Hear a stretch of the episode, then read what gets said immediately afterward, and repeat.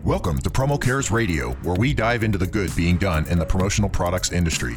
From general philanthropy to cause marketing to giving programs, we're here to shine a light on those inspiring stories that are helping to improve the world through promo. And now, Promo Cares Radio with your host, Roger Burnett.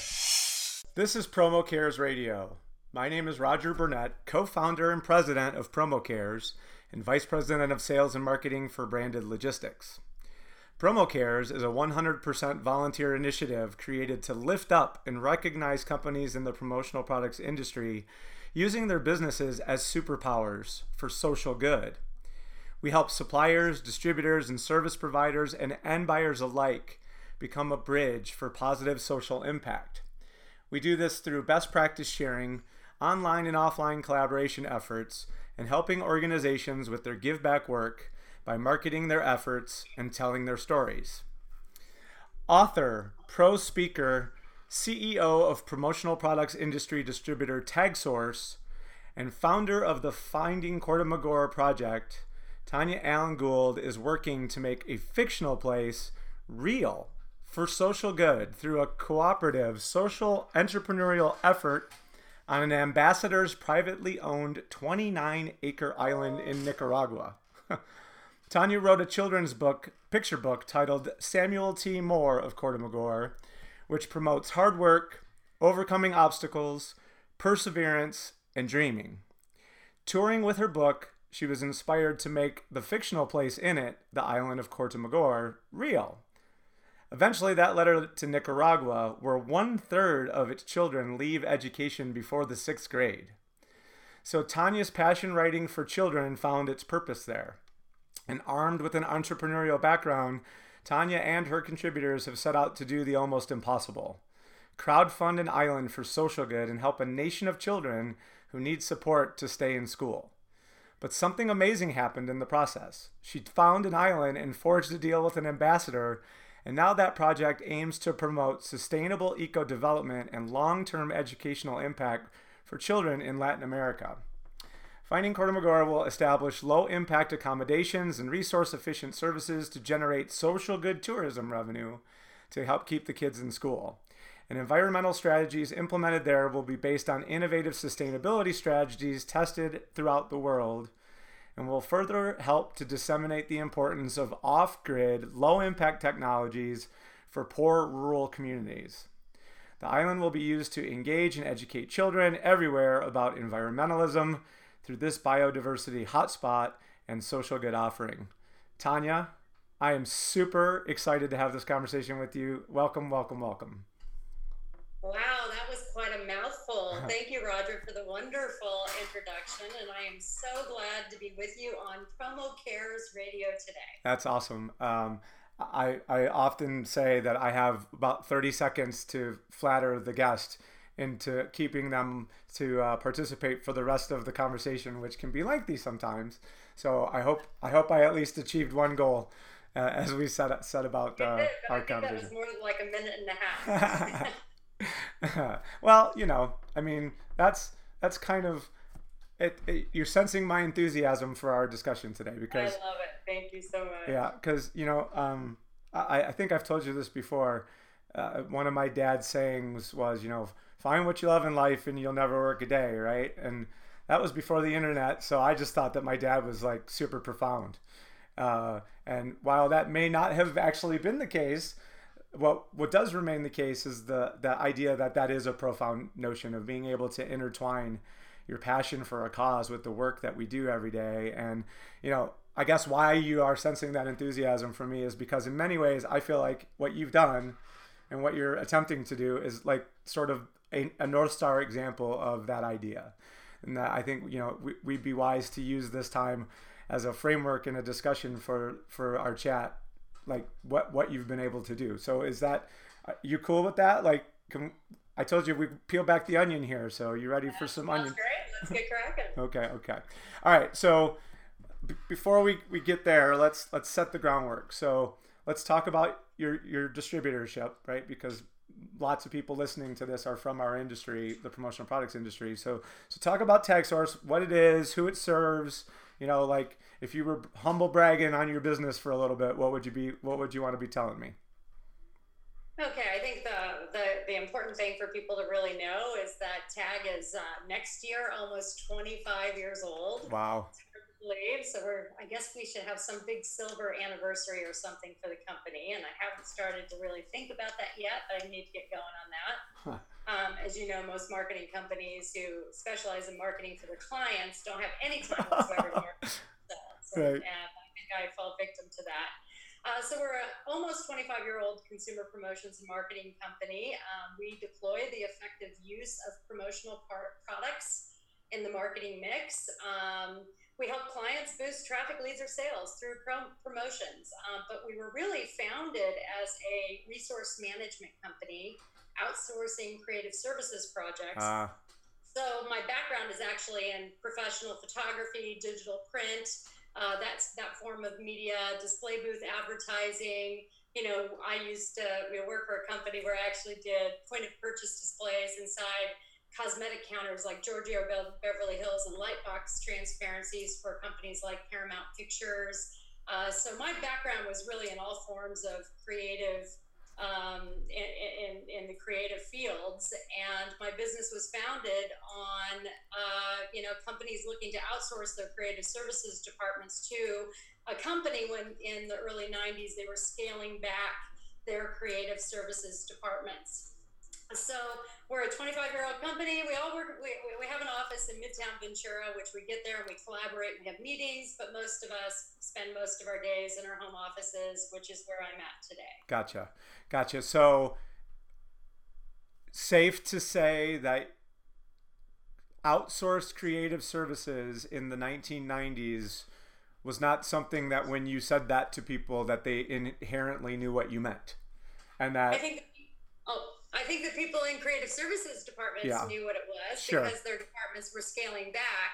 I think that when I started in the promotional products industry, I think the reason why my company was able to land big entertainment accounts like the Walt Disney Company and other major entertainment studios is because I hadn't had any formal experience right. in the promotional products industry. So right. everything that I was doing was, I think, a little different than how everybody else was doing it. I was creating mood boards yeah. and storyboards. Yeah. And, you know, well before the virtual sample ever existed. Right. So, you know, I, would pop into clients and they'd be like, "Oh my goodness, I'm so used to seeing catalogs." Right. Or exactly. seeing, you know, people shoving product under my nose, and here I'm like doing a full layout. So I, I, I owe my success in the promotional products industry largely to being ignorant. Right.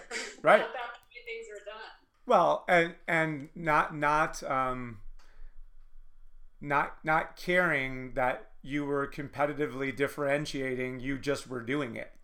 Right? I was just doing the only thing I knew how to do, and that yeah. was to present a product. And you know, when I was pitching a product, for instance, for the entertainment industry for a major film title, for me, I was doing it using my my sales skill sets, yeah. obviously, but also you know, my creative background, right. I think is really what came into play there. Yeah. So I was a good salesperson with a great creative background, and that helped me differentiate myself from the competition. Totally get it. Totally get it. And and that's a that's a key uh, recurring theme that we hear amongst successful business people is, you know, wh- whether it's conscious or in, unconscious, that approaching the marketplace with a different mindset oftentimes leads to businesses being able to be in business for 25 years. So, um, congratulations to you there. I mean, so, so, you. so, so you have that framework behind you, and it's mm-hmm. it's uh, it, it's given you the opportunity, right, to like to stand to say for your business, like I I can humble brag. I have these. I we've we've not we've done well for ourselves, and it's given us the mm-hmm. opportunity, but tell me how you ended up in California though. Like you you're from Indiana, like you're right from around the corner from me. Yeah. And yeah. and and I remember, you know, getting to meet you in your hometown one time and how fun that was for the two of us. Oh, right. that was the coolest thing ever to have somebody in the industry be kind of. I mean, you're from Michigan, yeah. and I'm from Indiana, and you were, you know, crossing paths through that area, and I'm sitting on a picnic bench overlooking my lake that I grew up on, Lake Maxinkuckee, and I'm meeting with a friend and a colleague from from the industry, and we're just you know chatting, and it was almost kind of surreal. Yeah, I agree. To have somebody from the industry be in my hometown. It was I don't think I've ever had anybody back there with me, so it was pretty cool after all these 25 years. And, and the fact that you go there, I guess for hockey at the yeah. academy, that was pretty cool. Yeah, well, and I think in a lot of ways, like the reason why I wanted to have this conversation with you is because I have had an opportunity to sort of know your story from that perspective. So, so how does that hardworking Midwestern girl find herself in the middle of California? So I've been thinking about, uh, you know, your question when you just asked it here while you were talking, and I, I, I wanted to say through sheer will and determination I got to California, but actually I met a man who moved me to California, and um, that didn't last very long. But not long after uh, we broke up, I met my husband of 25 years. Uh, so everything's happening this year. We celebrated 25 yeah. years of the anniversary, and my business is 25 years old, which was founded. Milestone year, no doubt. Milestone year, yes, for sure. But um, you know, I I uh, I grew up with kind of a storied background. I think that comes out in some of the things that I'm doing for social good, and and through the through some of the other things I'm doing that I'm sure we'll get to. But um, yeah, I think I was just in some ways kind of running to California and trying to get away from some of the, you know, the, the, the, the storied background that I had as a youth growing up in, in Indiana. Yeah. Um, there's a country music song, and the title is Everyone's Famous in a Small Town. And sometimes the best thing for a small town anyone to do is to go be someone somewhere else. And yeah and you know, I live in a small town, and what's interesting about it's almost like a John Cougar Mellencamp song. He wrote about it, the whole idea of like you go away, but you don't leave who you are behind. It helps it helps you become who you're intending to become. And sometimes people go home after they've had a chance to go find out who they're supposed to be, right? So so I, it's fun for me to watch you go back and like hang out with your friends uh, on that lake and and reconnect in that way. So uh, it's good for you that that you've been able to do that. You're through and through, that's for sure. Right, right, right, right. So, um, you know, you're it's a bit of a paradox to me though, Tanya, because you're so and, and ser- creative services outsourced is like a service provider in a lot of ways. So that that makes sense to me now. Like you you come you came at things from the very beginning as like I'm gonna solve a problem for you as opposed to just selling a product. But um, it's not very often that you see cre- cre- people who can be creative like what you've talked about doing and also be a hustler at the same time. That that a lot of times it's like you can you can tell a creative all day long because that's all like they don't have that business savvy and that entrepreneurial spirit and they're just because they're pursuing their art in a lot of ways. So, but yet here you are, you pick yourself up, you tell you know, like, okay, we're going to California. You built this crazy successful business, and yet that was only like the beginning. And then you were like, okay, now now what? So talk a little bit about that, how that journey started to transform for you when it came to this the story that you wrote. Yeah, you know, I hear a lot that creatives um, aren't potentially very successful in their fields uh, when they start a business. And, you know, I don't know if it was that I feel like I was blessed with an analytical mind. And so I do enjoy deploying my left brain. I absolutely enjoy more deploying my right brain. I think that's really my comfort zone. But I think if I were creative all day long every day, I'd get bored. And if yeah. I worked my left brain all day long every day, I'd get bored. So I don't know what it is about me as an entrepreneur that separates, you know, me from from other creatives who maybe would have a harder time, you know, being or becoming uh, entrepreneurial. Uh, I think it, I think I'm blessed that I that I have both. Um, I think that uh, when I when I talk about the creative side, I know that it's equally as important to be analytical uh, when you're an entrepreneur, and it's also important to really um, be able to draw the line between one, when one stops and when one begins. And sometimes the fun, the best part about being an entrepreneur is when you can kind of merge those two together. Yeah. And, you know, like you're conducting a, a, staff meeting, a brainstorming session with your staff, and so you're the entrepreneur and you're the leader. Yep. But then you get to take part in the creative yeah. and that happens in that brainstorming session. So I I really feel for me when I get to do both at the same time, that's when I'm in my sweet spot.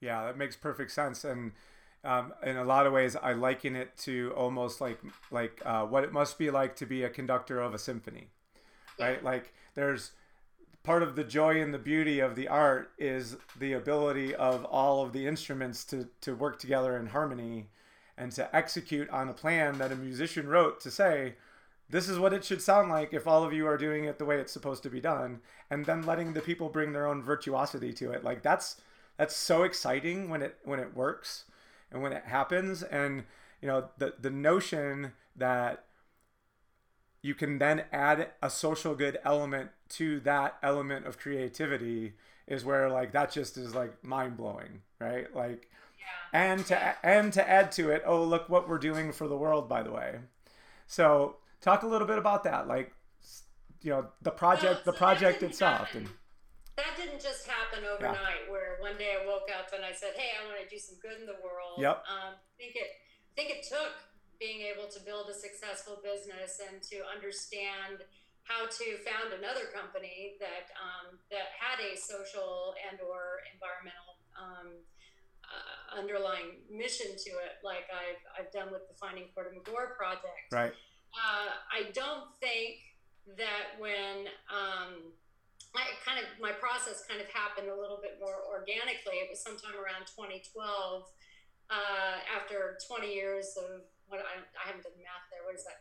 20, yep. 19, 20 years of, of owning a business. I went through some burnout, and I remember sitting in my office and um, I realized that you know I'm I'm I, I have a dream that I haven't quite accomplished yet, and that was ever since I was a little girl, I wanted to write books for children.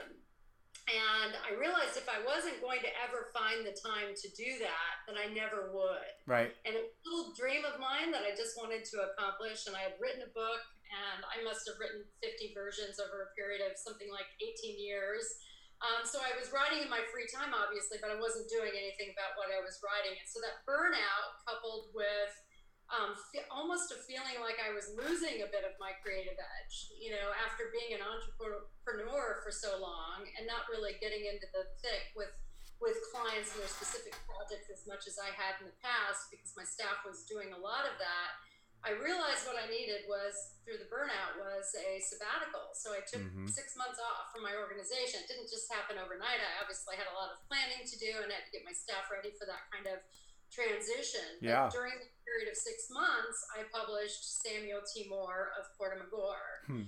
And all of that was about me. It was about marketing a book, writing books for children, marketing books for children. It wasn't about um, doing anything with it for social good. Although the book's themes definitely were themes that involve, you know, kids learning how to persevere and stand up to bullies and to understand the concept of home and the process and the home that they're trying to build and protect.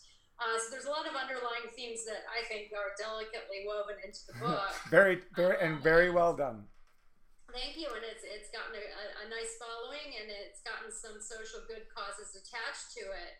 But it wasn't until actually when somebody in this industry reached out to me. He had gotten a copy of the book when it was on the iPad, um, the animated, narrated version with the, original musical score, and he said to me, "So Tanya, he goes, my kids love the book. It's fantastic, love it, but you know." tell me, Tanya, you're in marketing, and I'll never forget the way he said this. You're in marketing. How are you going to elevate this book above the noise of all the other children's picture books out there?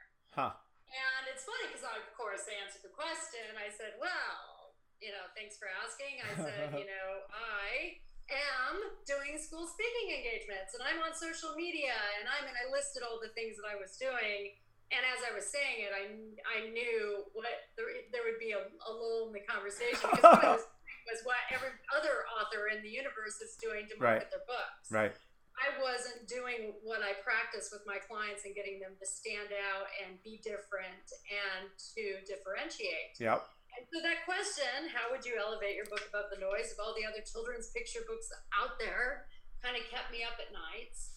And um, one morning I woke up in the middle of, I mean, I was wafting in and out of lucidity and I said, I, I got it. I got it. I'm going to find an island somewhere in the world and call it Magor, like the fictional place in my children's picture book. And that one that one moment of, you know, wafting in and out of lucidity yeah. basically changed the course of my life. Huh. Um, and uh, instead of marketing books for children and you know write, writing books for children, it connected me with a purpose, and that's because when I found the uh, when I started researching islands, there was one thing that I read about, you know, the children of Nicaragua, and that was one third of them drop out of school by the time they reach the sixth grade. And my son was in the sixth grade, and suddenly my passion connected with its purpose. Yeah. And then I had to go there, and so I was like I was being driven by some out of body experience. Right. And even when I was there, I was like, how on earth did I get here? and then moreover, how on earth did I actually find an island and virtually have one handed to me on a silver platter by a man I wildly respect and his family, Ambassador Francisco Campbell, the Nicaraguan ambassador of the United States, who owns an island, it's been in his family for, for I don't know exactly how long. And that island has been sitting vacant and dormant, and they really didn't have any idea what to do with it. But they knew that, that tourism was coming to Nicaragua. And um, and I wanted to figure out how to connect all of those dots. So in some ways, I got the island before I actually yeah. had a full business plan. But sometimes that's how I work. I'm a big picture thinker, and then I kind of backtrack from the big dreams and goals. And it's funny that's worked out very well for me, and it does because I am really great at building, uh, utilizing my network. I think. Um, and finding people who are much smarter than me in everything that I'm doing um, to help me put the pieces of the puzzle together. Yeah. And so that's really how it kind of all came to be. Well, and the notion of you with your service background, you with your competitive differentiation sort of coming naturally to you. There's an interesting dichotomy there that you went to go sort of serve your creative side and forgot about what made you good as a salesperson. right, right. But then the the true entrepreneur and what you're talking about when you say big picture is I think a lot of times what people fail to realize is like all right, so first you had this crazy big notion that you were going to do this, and re- the law of attraction says you say it and it has a way of happening, but most people would have just went, "Oh yeah, like no, no, come on, like that's that sounds great, but in reality, how would I ever even pull that off?" And the difference, I think, in, between people who will and people who won't is what you were talking about is like, I know there's things I'm to need to get along the way. I'm to need an island. I'm to need a relationship. I'm to need some sponsorship. And you don't know what order they're going to happen. You just know that they need to occur in order for that to actually become reality. And it's ha- having the willingness to not like it's not linear most of the time. It it happens the way it's going to happen and you have to be able to endure whatever that's going to be. right? Like moving across the country and standing on your own two feet, like you know, like that the elements like of the crab in my book. That's exactly what he's doing. Yeah. He's building a home and he's and he's trying to, you know, fight for it and figure out what, what that concept of home means to him.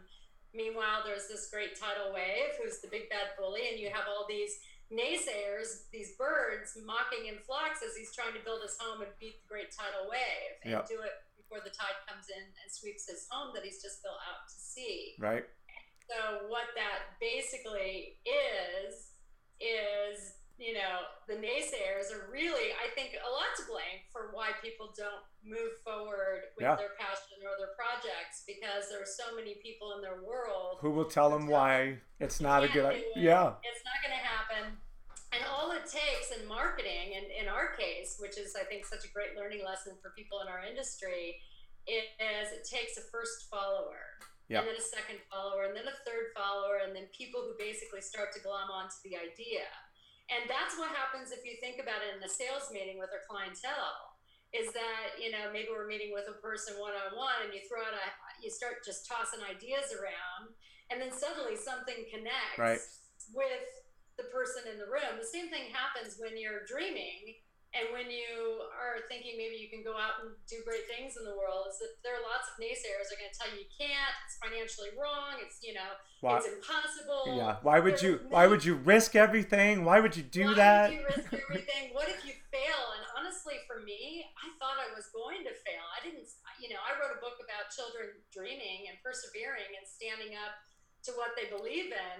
So if I failed, the best message I could send a child who's read my book is that oh my goodness she set about to do it. She traveled. She saw the world. Yeah. You know she met nature on its shores you know. I, I mean what a story. Yeah no doubt. Well and and so that's a perfect segue like the uh, so you hear our like our good friend bobby lehew it and he'll tell you this riveting pr- presentation about why marketing via storytelling is so effective, right? So, so you, it's interesting to me that in a lot of ways, like how this all worked out, really did sort of re-intersect all of the things, right? So, um, so.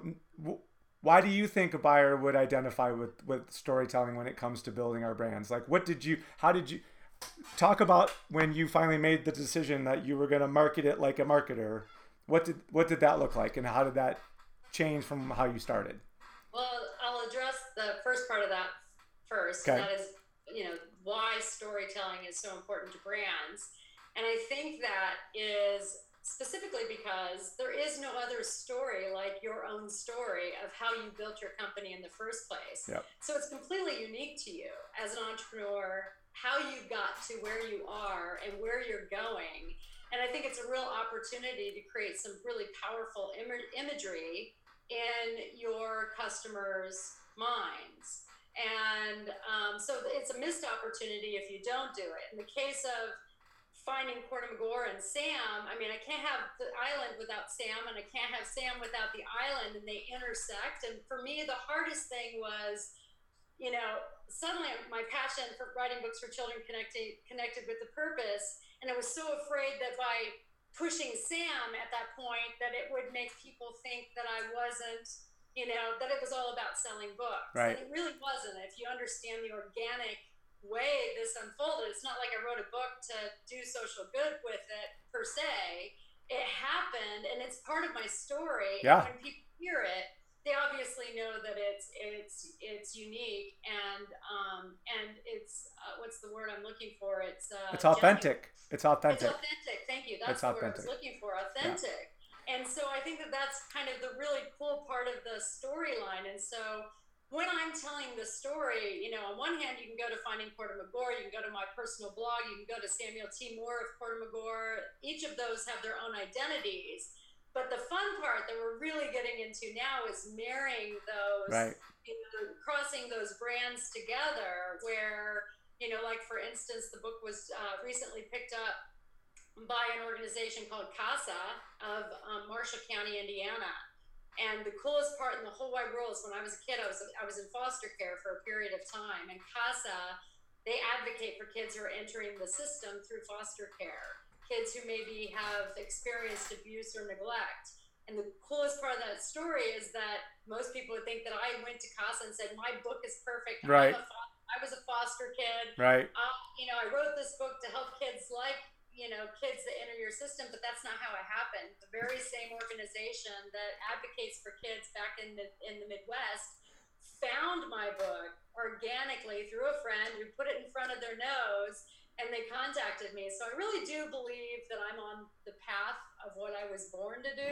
yeah. Because there haven't been a lot of obstacles. There's right. no path to entry. I mean, there's a learning curve, obviously, with doing business, particularly as a female in Latin America, sure. that sort of thing. And obviously, there's a lot going on in Nicaragua right now um, with you know the civil unrest that's happening. That is just um, it's so sad, and I'm just kind of you know taking a uh, wait and see kind of approach with what happens next over there.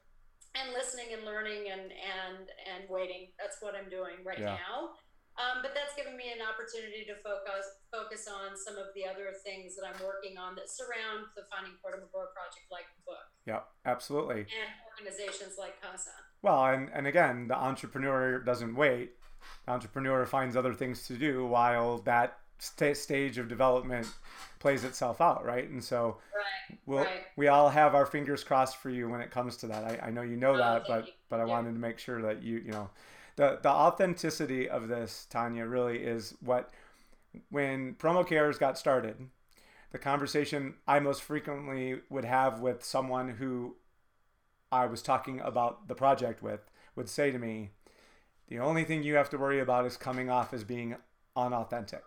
Mhm. So it's consistent. It's the it's the only way that you can screw up something like this is to do it for the wrong reason.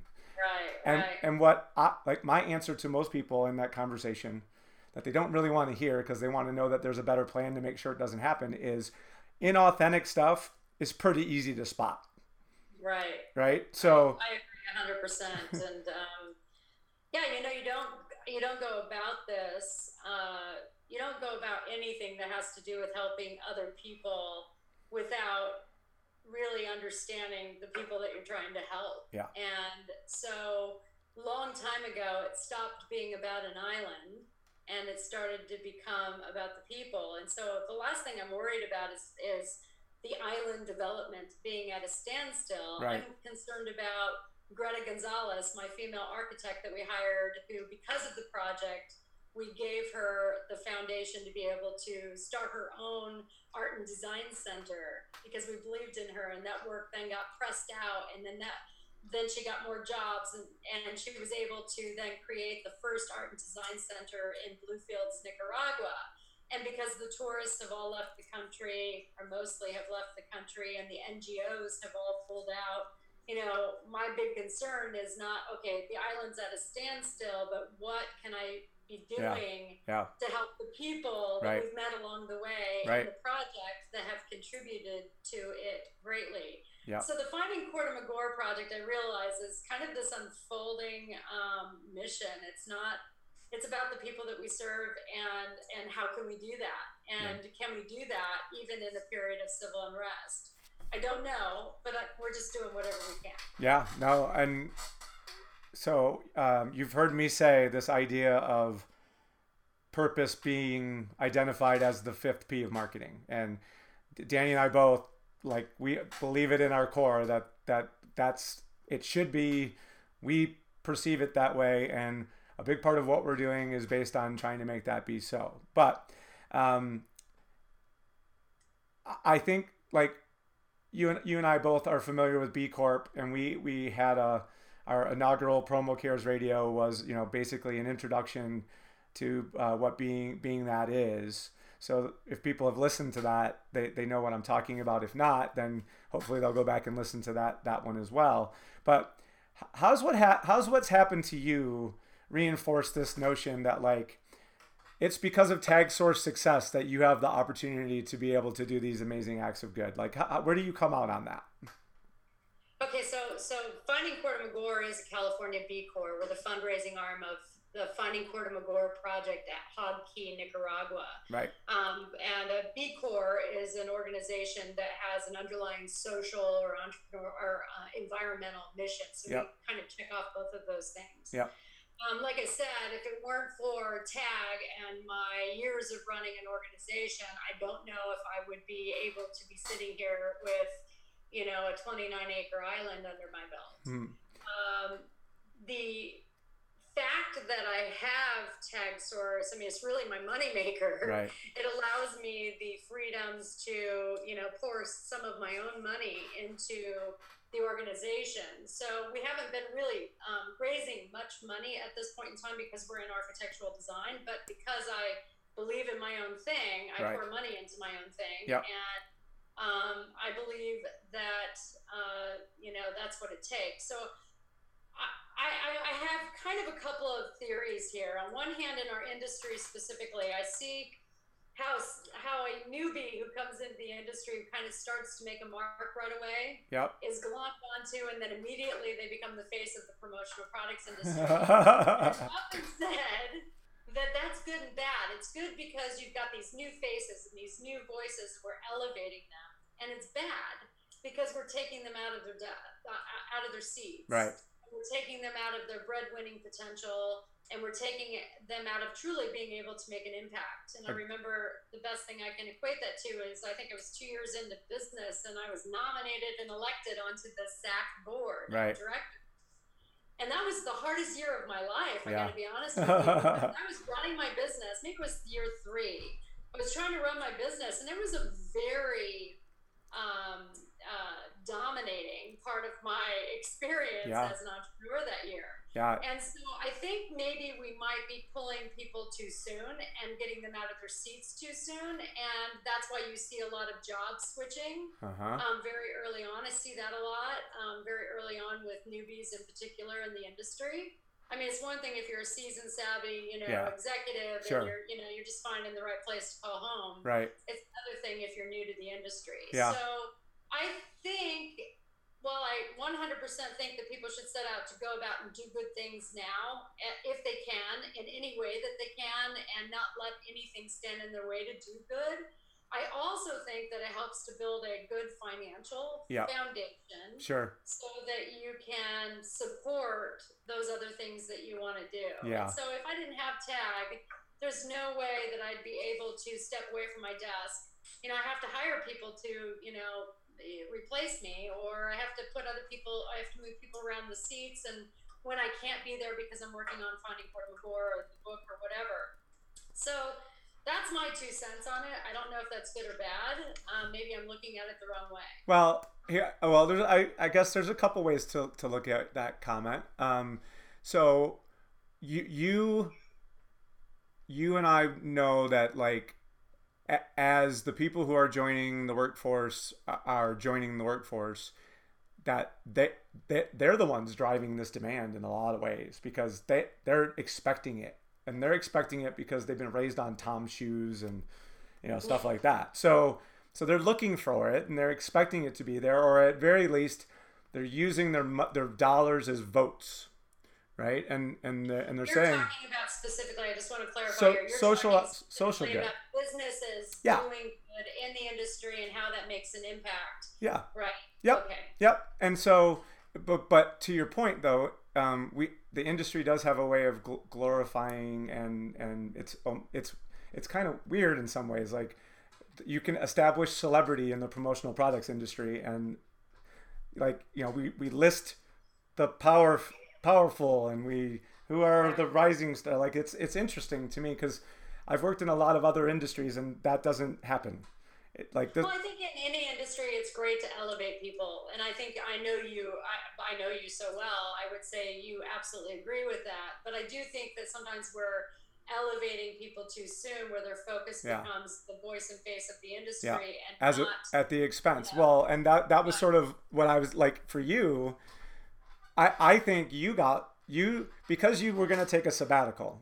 You said I need to structure my business to live without me, and you set up you set about a plan to make that be the case, which affords you the opportunity now to go do those things. But the business doesn't have to suffer because you, as the business owner, reached a point where it stopped being about you, and you let it be about the people, and therefore you gave them a plan and like the symphony conductor, they're orchestrating it and making great music, which then affords you the opportunity to go off and do what you're doing. And but what I see, I think, is going to happen, and what we're hoping will be the case, is that if people are demanding that there's some social element to their their purchases, if if there's an opportunity to meet that demand by creating product based campaigns that have the opportunity to do social good, like that's a home run for us for as an industry. Oh, I think it's a and it's a huge missed mark in our industry. Well, I mean, it's not just. I, I, see some companies dabbling in it. I know.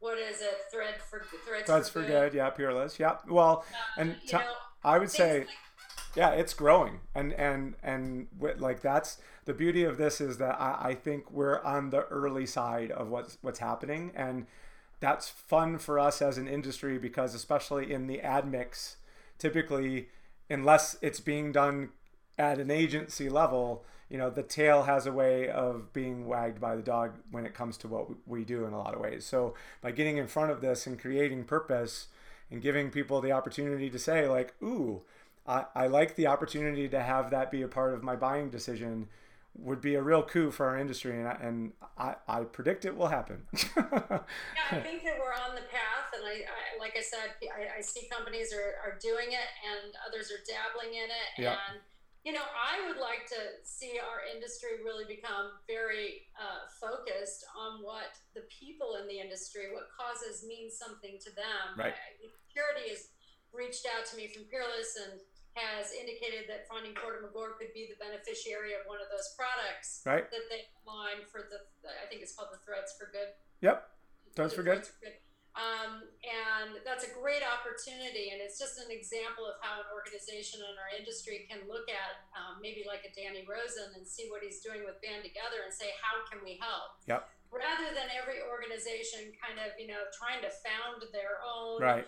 Cause or picking a cause that's maybe already of national noteworthiness. Yep you know, there's an opportunity for suppliers to look at causes that, you know, people like you and me create every day, like yep. yours, now Promo Kitchen, Finding Porta Magor, Band Together. I mean, I can, the list goes on yeah. and on and on of really great organizations that people in our industry are are actively working on. I couldn't have said it better, Tanya. And you know, it'll be it'll be fun, I hope, for us to look back on this at some future point and say, were we right? What you know, what's happened yeah. in the interim, and I, I'm excited for uh, the promise that that represents.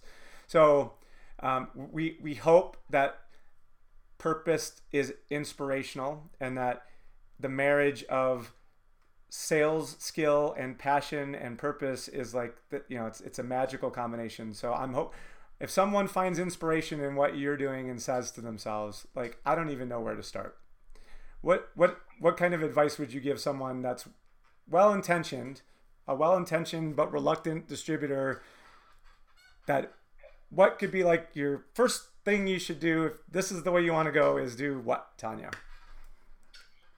if somebody wanted to found a cause or be a part of a cause, I mean, it's just put the put their ducks in a row so that they can invest their time and or their money and or their resources into being able to do it. Yeah. I'm I, I think in this day and age, I'm I'm so tired of people who talk and talk and talk and talk and talk, and not enough people who act and act and act and act. Yeah.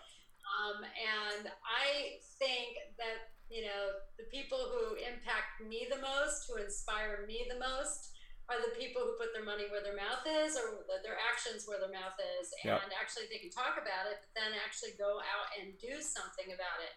Which is why, you know, somebody like Danny Rosen is so revered in our industry. I just had, you know, uh, met him while I was in uh, Raleigh uh, a couple weeks ago. I was back there traveling, and I just, I'm always so awe inspired by him. You know, he's raising all that money for Band Together um, he's doing it from the heart. He's, you know, he's probably the most authentic person you will ever meet. And I would say, you know, be like Danny. you know, that's that. That's the one thing that I would say is figure out what he's doing, ask him questions. You probably would kill me for saying that if everybody just says, "Danny, how'd you do what you do?" but you know, he should be a model for something like that. My project is not U.S. centered. It's different. It's difficult. It's it, it involves a lot of moving parts all the time yep. that I think are, you know, it's not just here in the U.S. It's in Latin America, and you know, um, it's. I, I, think it's. I think it's hard, um, but it's fun, and um, I wish it would move faster.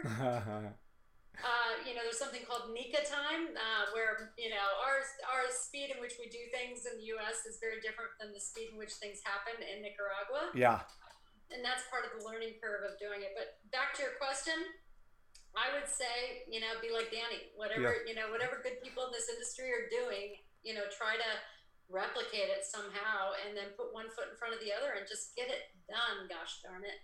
Well, and what's interesting to me is uh, we've been doing this long enough now, right? So we've been producing content around promo cares for seven months. So. Mm-hmm um, the the social accounts are growing where people are mentioning it in like independent of any of us in certain instances now. So it's grown some legs. And what i'm what i'm always interested when people approach me about you know wanting to talk about promo cares is sort of this this element. Like I don't I don't know how to get involved, but I you know I love the idea of this. And you know what what what should I do sort of thing. And and we by by virtue of the stories that are coming out and whether they be written or you know these longer form ones like what you and I are doing, I think if you do nothing other than just put yourself in the mindset of adopting this mentality, that's the first and easiest thing is to say,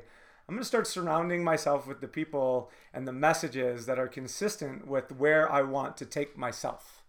And the, it's like the company you keep. And I I proclaimed my New Year's resolution to make 2018 the best year ever. And I wrote a piece about it, and you know the idea is really not whether it is or isn't. It's the fact that that's what I want it to be. And if today is great, awesome. If it sucks, it doesn't ruin anything. It's just one more day in what I hope is the best year ever. And what I'm trying to make is the best year ever. And things like promo cares are when you when you connect that passion with things you really believe in, right? That's that's where the return on investment can really start to be enormous. And I think what you're describing with Danny in a lot of ways is that he's been at this long enough that people recognize him for being just a really good person. And so therefore, he's kind of like the mayor of Raleigh in a lot of ways. Because sure. because when you walk around with that dude, everybody like everybody knows him. And it's, you know, he and not only that, but he knows their stories. And so by by getting into this mindset of like I'm surrounding myself with the messages that are consistent with where I want my life to be. Like to me, that start there. And if you can get yourself in that position, usually what happens next is an idea like, I think I'm going to have an island in Nicaragua. Yeah. You know, it's funny you're talking about uh, relationships and you're talking about networking there and how important that is in our business anyway, aside from what we're doing and the good that we're doing. In fact, I'm I'm doing a 75 minute speaking engagement in Indiana at the State CASA conference. Nice. And it's centered around relationships. Yeah. And, and that talk is still kind of in the in the throes here.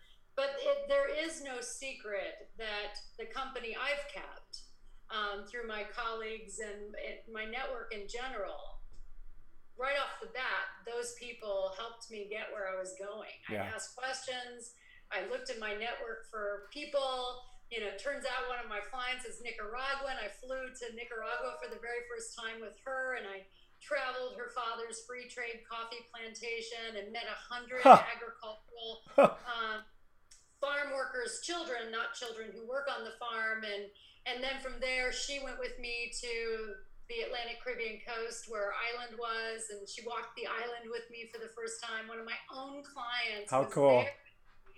When this all happened. And so the company you keep is pretty important if you want to do better mm-hmm. um, or if you want to do, you know, I hate saying do good, but, um, you know, I, I, it's people like Danny that inspire. It's people like you that inspire doing this, and and hopefully I can be an inspiration to people in this industry. But it's not why I'm doing it. Um, I think if you can just put all those components together and figure out what makes you tick. In some ways, getting off my own one acre here in sunny California was the impetus for it. You know, I didn't feel like I was I was doing anything beyond my own orbit. I mean, I, have done things, but nothing like this. And yeah. so maybe, just maybe, I can impart some sort of living legacy or a legacy. You know, when I'm gone someday through what I've done, and that would be just that would be amazing. Well, and hopefully this podcast now becomes a part of that canon of work as yeah. we've given given you the opportunity to really tell your story here and you know I, I hope that the listeners really you know can, can connect with and understand how it's obvious that you've reached that intersection of when all of those elements allow you to just do the best possible work that you possibly can so having said that all that tanya and as i give you the last word here. You know, what what parting thoughts do you want to leave with folks as as we're gonna uh, wrap up the episode? You know, I would think since all of this centers around um, doing good, um, I had heard somebody say somewhere a long time ago, "Don't do good to feel good, do good to do good." Yeah. And I love that because nobody needs to be a hero. I mean, I like talking about what I do because I'm a marketer and I'm a storyteller, and I, I definitely put it out there. But I'm I'm not looking for the compliments or yeah. you know I'm looking for I want I'm proud of what I've built, and I've met some extraordinary people along the way, and I want to I want to talk about that. Yeah. And that goes back to authenticity. So yeah. don't don't do it to be a hero. Do it because it's it's the right thing to do. Yeah. You know, it's great that it makes me feel good along the way and I'm proud of it.